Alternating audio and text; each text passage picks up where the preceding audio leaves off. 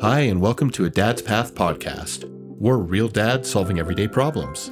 Each week, we tackle issues that dads everywhere face and deliver actions you can take right away. Subscribe so you don't miss an episode, and go to adadspath.com to get our free newsletter exclusively for dads. Our goal is to help you make fatherhood count. Dad on.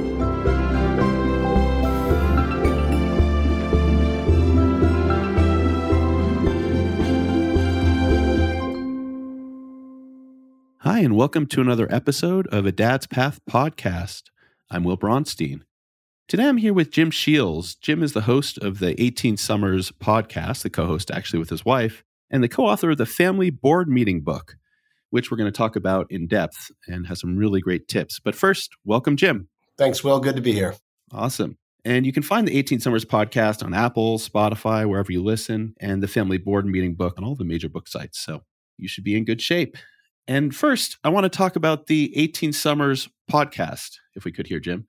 Refers presumably to the 18 summers you have with your kids before they're leaving home. Is that the idea? Can you talk a little bit more about that? Yeah, when I first started doing family talks, a mentor of mine said that to me, and it, it hit so hard when I started to share it with audiences. It hit them so hard that simple math equation of those 18 summers. You know, you have only 18 summers till most kids move away or, you know, go on to the next stage in life. And then there was actually a study that showed the average person will spend about 85% of the time they ever have with their children by the end of the 18th summer. And that makes sense when you really think about it because time minimizes after that 18th year. A lot of the times, if they're going on, they're going off. So I really wanted to make the most of that time. I run another uh, investment company as well with our parent education. So it's something that I took really seriously. And it's a simple math equation that so many people need to understand. So, how do we make the most of those 18 summers? How do we make sure our kids want to come back after they're 18? That's kind of what our podcast is about. And we try to bring in experts who are well known a lot of the time, but don't always talk about their family life. But I knew from behind the scenes they had successful family lives, even running big businesses or um, being involved in different ventures. And so I always wanted to get their take, and that's what the podcast is about. I like that a lot. And, you know, and I think 18 is depending on the family even stretching it right? Because it's at some point the teenage years the kids are maybe they're home but they're less engaged or it's harder to keep them engaged. Yeah my seven year old wants to hang out with me a lot more than my 16 year old that's just you know that's just the way it is. So yeah time really does diminish.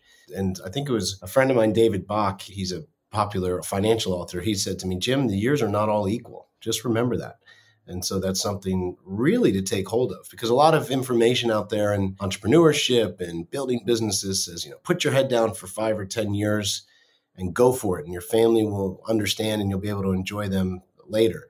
That's really bad advice. You have to enjoy them along the way and nurture along the way, or it's a very bad recipe for disaster if you don't. Totally agreed. Though in my shoes, it's easy to agree and harder sometimes in practice. You're a successful entrepreneur. You run companies, a successful podcast, and you have a successful family, you know, where you're working. It sounds like you do. So I guess I'd be curious how do you have that work life balance, knowing that how old are your kids? We range from four months to 18. So four months, five, seven, 16, and 18. So we got quite a range. So you have the whole range, you know. So some you should be spending, you know, per your point, a lot more time with, and others, you know, the older ones you want to be, but maybe don't have as much. And you're balancing successful businesses and keeping your businesses afloat. So what have you found that works for that work life balance? Or is balance the right word? I mean, how would you describe yeah, I used to use the word balance, and a friend of mine, Dan Martell, who was just on our podcast, he introduced me to the word integration. I really like that work life integration, uh, how to make sure your business ties in with your lifestyle and how your lifestyle ties in with your business. And that always that made a lot of sense to me because balance, you know, those old scales that we had in school, you'd put the little cube on the one side and you had to, I mean, it has to be exactly right or right, it just goes off. So that makes it really difficult. Integration was more more fluid. And I really enjoyed that concept more because the one thing I can tell you is I feel I have a great family life. No family life is perfect. You know, this whoever started that silly saying, the perfect family, did a horrible justice to families worldwide because I haven't met one in 10 years working with thousands of families. It's not about perfection. It's about, all right, let's look at our imperfections. How do we bridge them and make the most of the time we have together?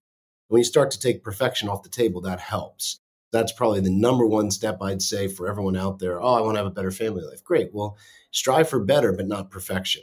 Perfection puts a lot of pressure on you, your spouse, your kids, and that's no good. And also, balance again, if you're one cube off, then the other one is out of whack.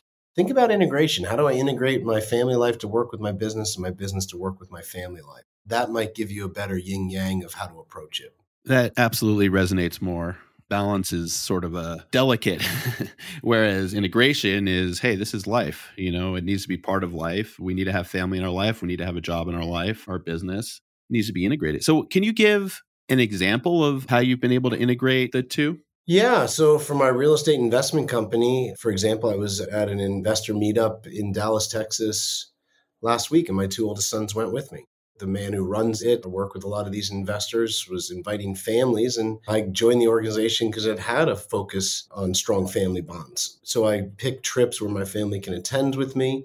I try to schedule around my priorities where I give flexibility to myself, where if I have to work extra, I can work extra. But if I need to stop in the middle of the day to go to something for an activity or school, I have no guilt and no hesitation to do so. I don't travel that much anymore unless my family's invited. I don't have a faraway office. I normally work from home most of the time now. So there's things that I've been able to do to integrate it to keep it closer to home. That's smart. I like that a lot. You know, you also talked about perfection, which resonated, you know, because I I mean, I run a parenting website. I want to be the perfect dad. I want to have a perfect family, and I don't, Jim.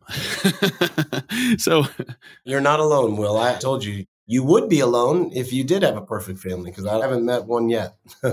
Yeah, no, I, absolutely. I mean, and I appreciate hearing that. And, you know, again, I certainly feel that I know our audience struggles with specifically making mistakes, right? When you do something you know is not how you want to be as a dad or as a family, that's a challenge that I personally have. I know other people that listen have had.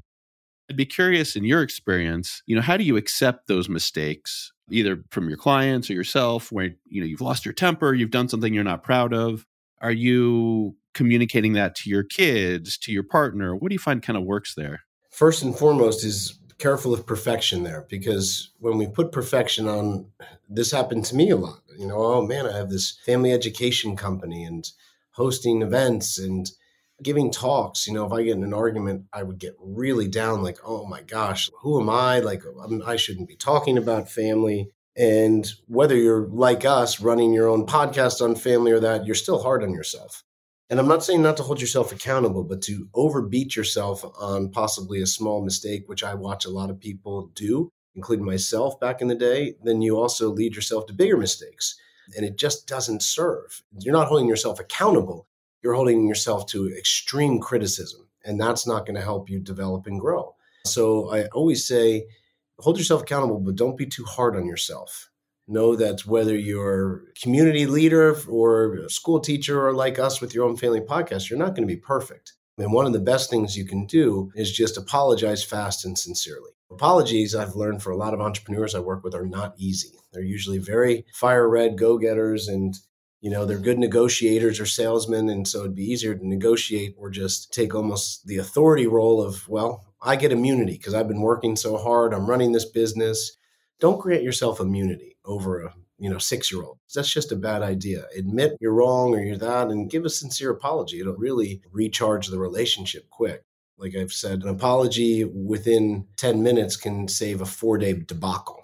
And we all know how things can spiral down. So that'd be my best advice is you know don't be too hard on yourself and don't be afraid to give a sincere apology because they go a long way and we're not immune. We should never try to grant ourselves immunity Absolutely. I think the uh, distinction you just made between accountability and perfection slash criticism is really, really important. Yeah, absolutely. Extreme criticism, really, when you think about it, is not accountability. You're not truly holding yourself accountable when you're overly critical of yourself. You're actually doing the opposite. You're creating more troubles for yourself and, and affecting true accountability. Yeah, that's right. That's right. That makes a lot of sense. And it's a little counterintuitive if you're not really thinking about it.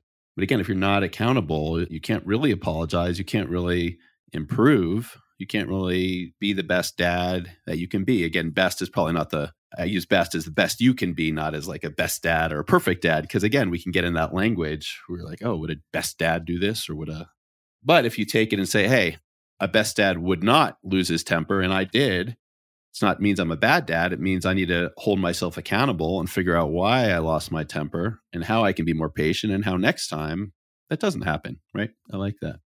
So let's talk about creating meaningful moments with your family. And specifically, I want to start with your book about family board meetings. I think it's such a great concept and would love to dig in a little more if you don't mind. Yeah, you know, the time goes fast and you want to mark the moments. There's too much passing time. Not that that kind of junk time of hanging out at the table or watching a favorite show together or driving them to school is not great. Those are, but you want to have more in depth time of stronger memory makers, I believe. So, what I started doing many years ago with each of my children, I spend a half day every quarter with each of my children, one on one, no phones allowed, and I let them build the day, choose the day, create the day, and I go all in. And that's really what my book's about. This simple rhythm of reconnecting with my children every 90 days on a personal one on one level, doing something fun and having some meaningful conversation with full focus, no distractions, no emails, no texts, no other friends or even your spouse. And it had some profound effects in my life. So as I started to say the story, and now it's been, well, 12 years, there's been a decade of proof that this one strategy has helped a lot of entrepreneurs stay grounded at home. I love that. Yeah. So, uh, first of all, does your spouse also do the board meetings individually? She does, but it's very important one on one time with all the family. What we learned was it was very important for me, especially, to do it because I'm the busy entrepreneur. My wife was already pretty grounded at home, and, and I was the more missing link, if you will, because I was working more, I was away more, and also my two oldest sons I adopted when they were seven and five. So I was stepping in from behind my wife, who was married in a terrible, terrible situation and got out, stood up for herself, got full custody. And I met her a short time later. And my two now oldest sons asked me to adopt them at seven and five. Great experience. But I was stepping in, talk about 18 summers. I had missed you know, seven and five of them, or I was going in the seventh and fifth. And so it was important for them to get to know me. And I was already working. There were trust issues, as you can imagine, going through a hard time like that. So it was important for me. So I do like to see both parents do it, but there's probably a parent who's less close to the children. There's probably a parent that's probably working more and less attentive. And that wouldn't have been me. So that parent, it's absolutely pinnacle that they get these in. Makes a lot of sense. And to your point, you can sense it in the relationship, or you and the spouse talk about it and say, Hey, I, I would like to do this too. And that's great. That's more bonding experiences. Or uh, depending on the situation, they might spend all their time with the kids and they might want to get out while you do that or whatever it is. So when you start planning those meaningful moments, right? Or I understand the kids plan them, plan that half day, and it's a very special bonding experience. I'd be curious at a high level what you found in common with the days or moments or events that are most meaningful, and then the ones that maybe don't land as well. So, sort of a two part question, if that makes sense. Yeah, I, I really think they all land well. I mean, honestly, if you schedule a half a day or a day with your child where you're one on one, there's no electronic distractions, and they've created the day and you're going all in, and there's going to be possibly the opportunity for some meaningful conversation at the end. It's almost like an unfair advantage for building the relationship because it just rarely happens. I didn't have that with my father. I know that, or parent. And so there might be times where there's a deeper conversation or more conversation, but I don't think any of them are a failure Sometimes I think some of the most memorable people are like, oh, wow, get my kid to open up to me. 15 second conversation, and you say something that's overdue. Maybe it's an apology, maybe it's sincere, a compliment. You know, and I talk about this in the book, and that's all that need to be said. That said a million words. So for what was memorable for you, you're not sure what be memorable from them. And I know I've had some reflections back from my sons and now my daughter, ones that I didn't remember as so potent of a moment that they did there's ones that might be a little more high scale, but all of them will have merit. Love that. That makes a lot of sense. And what you're saying about what hits, you know, you don't know what memories your kids are going to have. You know, if you think back to your childhood, when I think back to mine, I have very specific moments, you know, of joy with my parents and different events. But I bet they would be surprised to hear about some of them or might have forgotten about some of them as being really, really meaningful to me, not because it's not important to them, but because they didn't even realize, you know, just that little throwaway, gosh, you're so special. Gosh, I love you. Whatever it is can, like you say, you know, 15 seconds can just heal everything and just get you guys in a great place and continue the relationship. I'd be curious the board meetings, it's a planned event with your child. In terms of more spontaneous, meaningful moments, so not around a board meeting, just getting up for breakfast, the day to day, you know, are you finding things that translate from the big meeting to the little ones, or does that make sense? What I found is when you take this one on one time with your children, the in between times seem more personable. They seem more connected. You seem closer. So, all the times in between these one day meetings seem to bridge us closer. And so, spontaneity is a good thing. You know, once in a while, I'll say, you know what? Yeah, I'll, I'll take you to school today and let's stop here. And I'll postpone a meeting and I'll do it. So I'm all about spontaneity. But I think rhythmizing is so important. People talk about spontaneity they don't schedule things like date night. Every wednesday 5.30 to 8.30 with my wife is date night. You know we have it on whether we have a new baby or you know things going on. Like we keep real sacred that date night and rarely miss it. I used to mess it up all the time until we had a set day and time.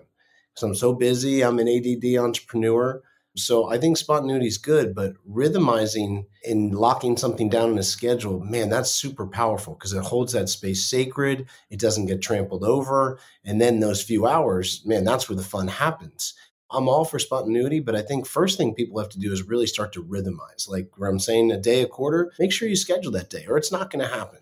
You know, if you haven't gone on a date with your spouse in several months, and this happens when I speak at a lot of events and ask that, say, holy cow, put the next one on the calendar and try to see if you can match that one every week or every other week, you know, consistently. So if you're always changing and saying, well, let's try to go out Friday or maybe we'll do it this Wednesday, it gets confusing. We're all moving fast. So for my simple ADD brain, I can just say Wednesday, 5.30 to 8.30, Wednesday, 5.30 to 8.30. So keep spontaneity out there, but I think you'll have the opportunity for more spontaneity when you rhythmize certain really powerful things in your life. Absolutely. And that's the direction I was about to go. You know, the family board meetings is such an innovative idea, yet simple. I mean, in a really, really good, good way. You know, as you say, you implement it, and now you've built in bonding time, and it's not fake. It works. You're, you know, like you're creating these real moments. And another, you know, challenge that my audience is consistently talking about is the relationship with our wives or our partner, our spouse, right? And like you're saying, hey, you got to create the space, like you're doing with your kids if you don't create the formal time and space, it's really easy for that relationship to kind of go by the wayside. There's just so much to do when you have, I mean, you have, you have more kids than I do, but just with two kids, it's a lot, you know? And it's really hard. I mean, something always has to give, right? I mean, before I had kids, I could work out all the time. I could, you know, whatever it is. I still work out all the time. I'm more productive about it. You know, you have to just plan your time.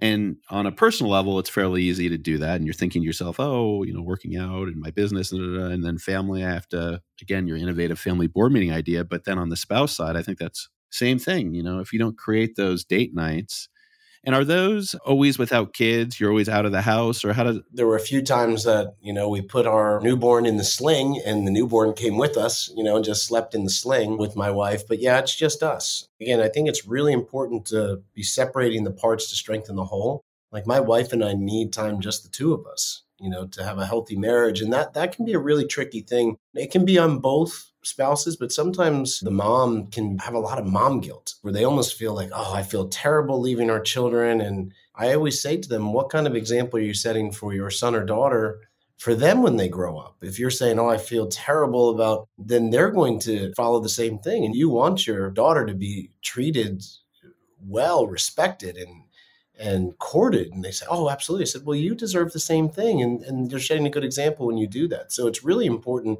for that buy-in to realize that you're actually strengthening the family. You're not taking away from it by honoring that one-on-one time together. Absolutely.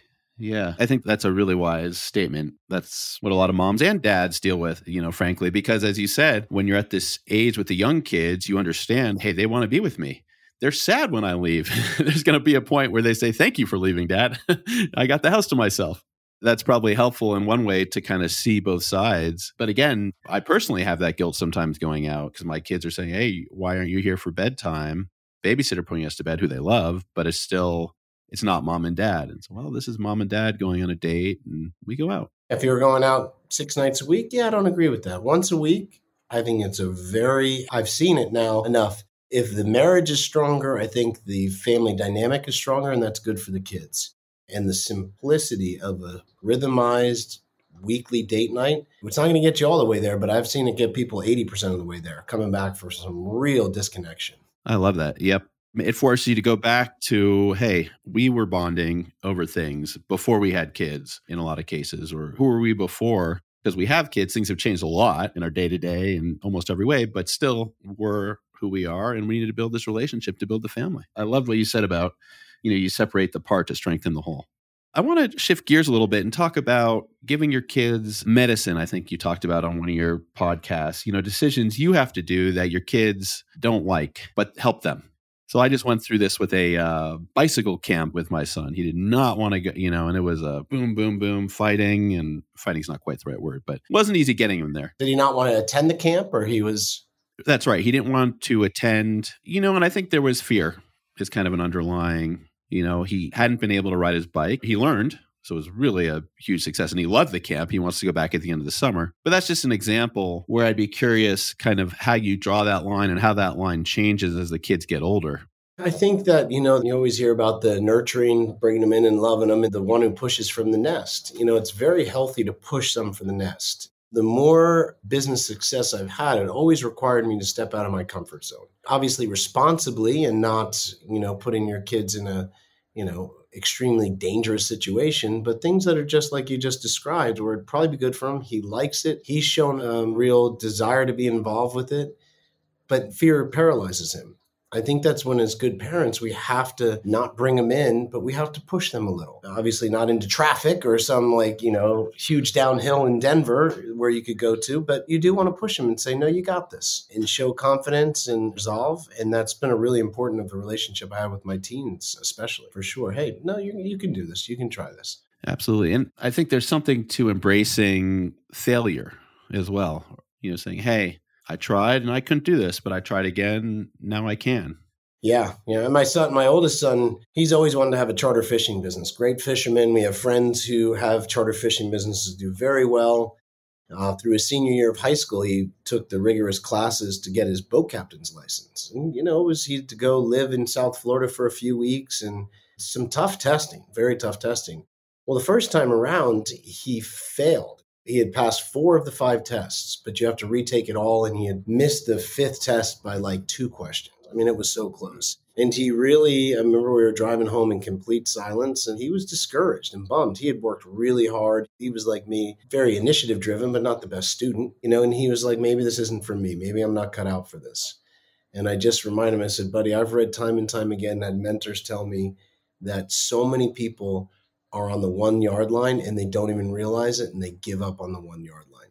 I said, I think you might want to rethink that. I said, every time that I thought about failing on something that I really wanted to do and stuck with it, it took me out at a whole new level. And sure enough, a few months later, he took and he passed all of them.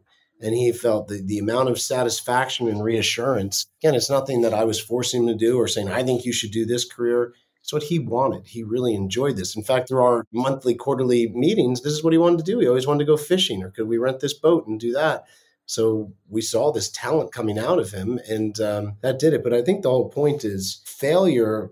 We just say, I don't know anyone. I just had um, a billionaire on my podcast, or he's close to a billionaire, Brian Scudamore from 1 800 Got Junk. I'm sure you've seen those around. And Brian said, Jim, through the people that we've met, do you know one person that hasn't had severe failures, you know, in entrepreneurship? And the answer was no, no one, no one. So the more that we can encourage and say, oh, that's part of the process, that's part of going, instead of, again, that dang word perfection, I think it does justice. I love that. That's right on. And such an important lesson, right? I mean, it's the lesson of grit. You have to keep trying. Nothing comes easy, as you said. I mean, everyone, everyone fails. So I have one last question. It's a two part one for you here. I want to know, you know, based on all your experience working with families, what commonalities you see in successful families, and then what commonalities you see in families that are still trying to grow or get to a point they're happier at. Commonalities of success are they're involved. They're involved. I mean, there's, I forget the stat where it was really sad that if a parent is away too much, the odds of the child suffering harm were extreme. So this means anyone who has no money, a lot of money, you know, because some people can still do that. It's not the money, it's the involvement. Involvement is really important. And so I, I encourage involvement, not helicopter parenting, but involvement. You know, know your kids' friends, get involved, talk to them questions, spend quality time together. I mean, pretty simple recipe. Eat dinner together this involvement is absolute key. Three things I'd say involvement, rhythms.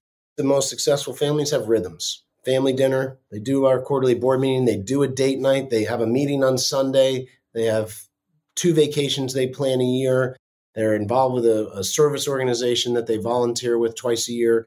They have rhythms set, and those are kind of the guideposts to their family values and, and life and leaves plenty of time for other things, but those hold them together. And the last thing that, that a lot of people don't talk about or want to talk about is the most successful families don't try to pick the path for their children. And that's something where we get overbearing on, and sometimes it's for protection. Sometimes it's to make them live out the dreams that we had. Sometimes it's because we want to brag to the neighbor. None of those are really good reasons to try to pick the path for your children.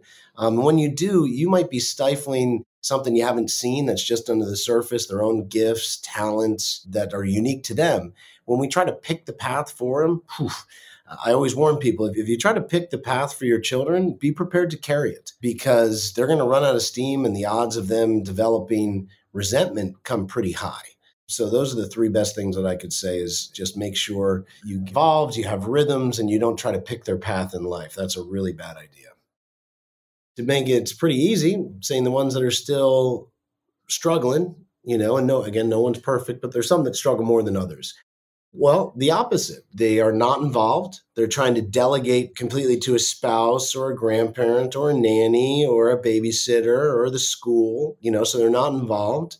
And then they're the opposite of everything that we just talked about. That's the problem with that when you're the opposite. They don't have rhythms in their life. There's no cohesion. And then they're saying, we know it's best for our kids, and they try to pick their path for them and force them to follow it. Entrepreneurs do that a lot. I tell them, I say, just realize you can teach the values of entrepreneurship, but your child might not be an entrepreneur, and that's okay. They can still have a great, successful life, uh, one of resource and happiness and impact. So people struggling do the opposite of what I tell are the most three powerful, to be honest. Yeah, no, that makes a lot of sense. And I mean, with your number one commonality and successful is involvement. And what I tell my audience, and I think is true, is if you're on my website, if you're on a dad's path, you're on the right path because you're trying to improve. If you have your book, Jim, the family board meeting, and it's not collecting dust, you know, you read it or you're listening to your podcast, 18 Summers, you're involved. You're trying to be involved. Doesn't mean you're going to be successful, but. And that's the first step. So that means people are taking the first step. So like, oh, I'm so far away. I'm like, you're probably further along than you know if you're doing that. So that's that's a good sign. The ones that scare me, and I say this, are the ones who say, no, I'm fine. I got family life down. I got it figured out. That's normally a, a pretty big blind spot. Oh, I believe it. Well, there's a lot we went through here today, Jim. I really appreciate you joining me. Again, you can listen to Jim on uh, the 18 Summers podcast. You can find his book, The Family Board Meeting, on their website, 18summers.com. And uh, thanks for joining us here, Jim. It was good being here, Will. Thanks for having me. All right. Have a good one here. Take care. If you liked our podcast, please subscribe and leave us a review. If you haven't joined us yet, go to adadspath.com to get our free newsletter exclusively for dads. And do you know a friend who might like this podcast? Send it on. We want to help as many dads as possible make fatherhood count. Dad on.